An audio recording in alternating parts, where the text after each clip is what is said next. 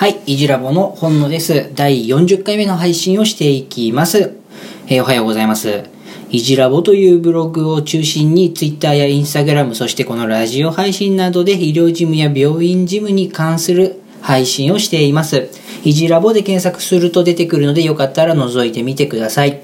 えこのラジオでは何を話しているかというと、医療事務、病院事務として働いている私本能がですね、あれこれと内部から感じたことを、えー思ったことなどをまとめて話していくラジオになっております。えっ、と、もっと言うとね、医療事務だったり病院事務が、えー病院の中での地位向上だったり楽しく働ける人が増えてくれるといいななんて前向きになれるような気持ちでラジオを配信しています。えっ、と、ラジオでね、思ったことで、えー質問やご意見などがあれば、Twitter や Instagram から、えーお願いします。いじラボというブログを始めた中では、大前提として医療事務として僕が得た知識が他の誰かの役に立つなら嬉しいという考えでスタートしておりますので、このラジオもそんな気持ちで配信をしております。で、今日の内容なんですけれども、今日はタイトルにある通り、増え続ける仕事に対してノーを、ノー、嫌だ、やめるということ。で、その仕事は本当にやる必要があるのか、えー考えてみましょうというテーマで話していきます。えこのようなタイトルにある通り、仕事をノーという勇気を持ちましょうっていうテーマで、ノーって言っても大丈夫だよっていうのが今日の結論になるんですけれども、えっとね、仕事をしていると、上司だったり、先輩から指示をされたり、えー仕事を振られたりします。で、特に仕事の経験値が増えるにつれて、その量っていうのはどんどん増えちゃうんですね。なので、担当業務以外の仕事、担当業務って言い方が正しいかわかんないですけども、仕事にはこれをやりま、あなたはこれをやりましょう。A さんはこの仕事、B さんはこの仕事、C さんはこの仕事。で、それぞれが役割分担をすることで、えっ、と、チームだったり、課、部署で生産性が上がるっていうやり方をとっている中で、その誰もやらなくてもいい、これ本当にやる必要があるっていう仕事も実際にいっぱいあります。医療事務であれば、レセプトを何枚確認しましょうとか、あなたは100枚に、あなたは200枚とか、いろいろあると思うんですけども、そういった分担ですね。で、えっ、と、なんでこんなことを思ったかというと、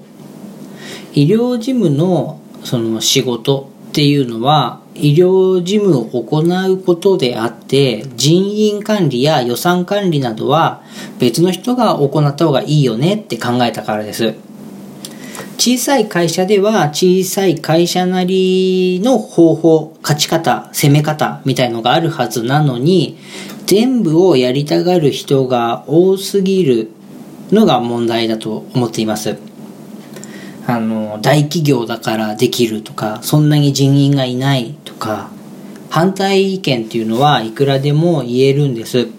どんな職場で、どんなその大きい会社だろうが、小さい職場だろうが、どんな職場でも問題っていうのは常に抱えているもので、大きければいい、正解っていうものではないし、小さければ正解っていうものでもないです。僕が言いたいのはそれぞれの場所で最適な方法勝つための最適な方法というのがあるからしっかり考えてやっていきましょうっていうことですね。でもう一つがマルチタスクで仕事ができる人っているんですよ中には。これね僕にはできません。あの女の人があの料理作る時とかに2つのことをこう並行してできるみたいな脳みその話ですね。まあ、難しいことはここでは言いませんが、そのシングルタスクの人とマルチタスクの人が実際にいます。でも僕はどう考えてもマルチタスクの人間ではないので、そこは自分自身の能力だったり、頭の脳みその動き方みたいのを把握しておくと、まあ自分がやらなきゃいけない方法とかパターンっていうのが見えてきます。なので、ここはですね、自分がどっちかっていうのを考えておくといいかもしれませんね。で、自分がキャパがね、オーバーしちゃっているのか、そもそもその仕事が不要なのかっていうのも考えてみるのが一ついいんじゃないかなと思います。これね、増え続け、ここが今日のテーマでもあるんですけれども、増え続ける仕事に対してノーって言えることが正解かどうか考える必要がある。難しいな。まあ、自分の仕事量が多くて、これ以上できないだけなのなら、一部の業務を移管してもらうっていう対応をした方がいいんですね。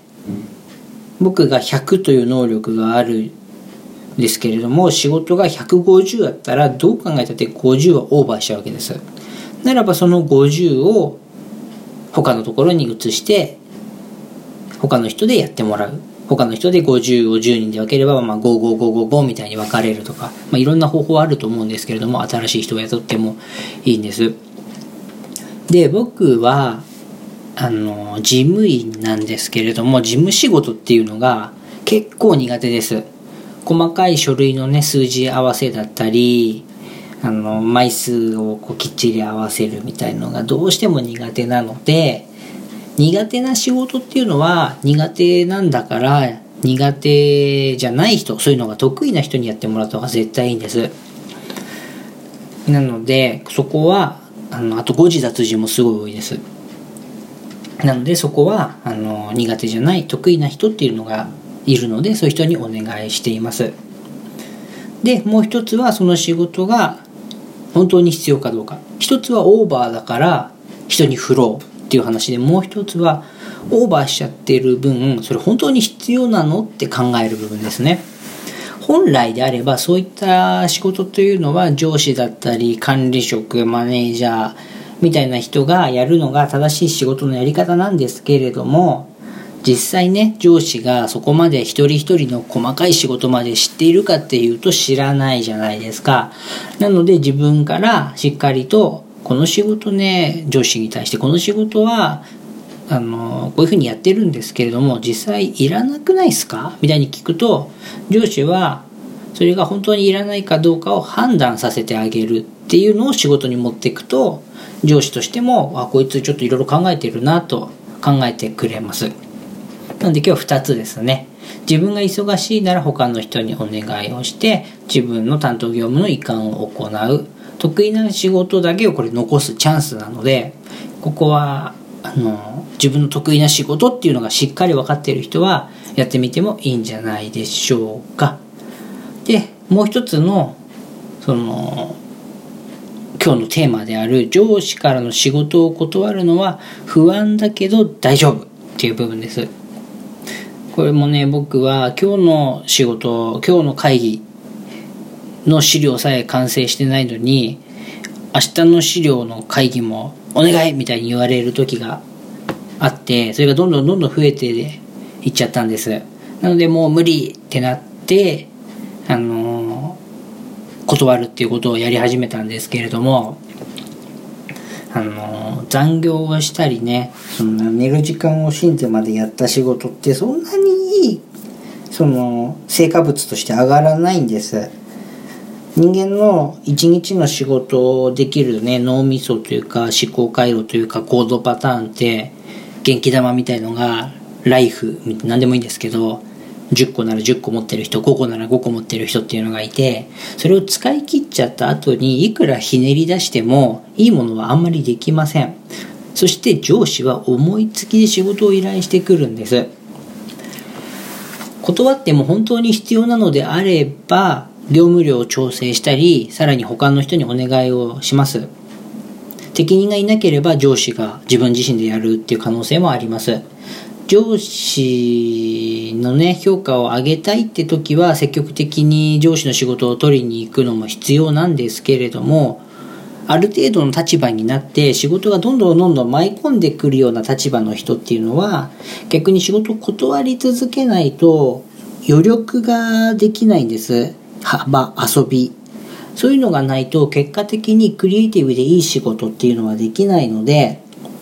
そのね、立場、時期、若い5年目ぐらいまでだったらどんどん仕事を取ってもいいのかもしれませんがそれ以降でほっといても仕事がもう山積みメールボックスパンパンみたいな人は逆にね余力をどれだけ残しつつも生産性を上げるかっていう考えが持てるといいと思います。それではですね本日のまとめになりますが、えーと、仕事はノーって言ってもいいんだよ。でキャパオーバーはいい仕事ができません。遊びを持ちましょう。でマルチタスクで仕事ができる人はなかなかいないと思っています。全部をやろうとして全部が中途半端だとそれが一番良くないので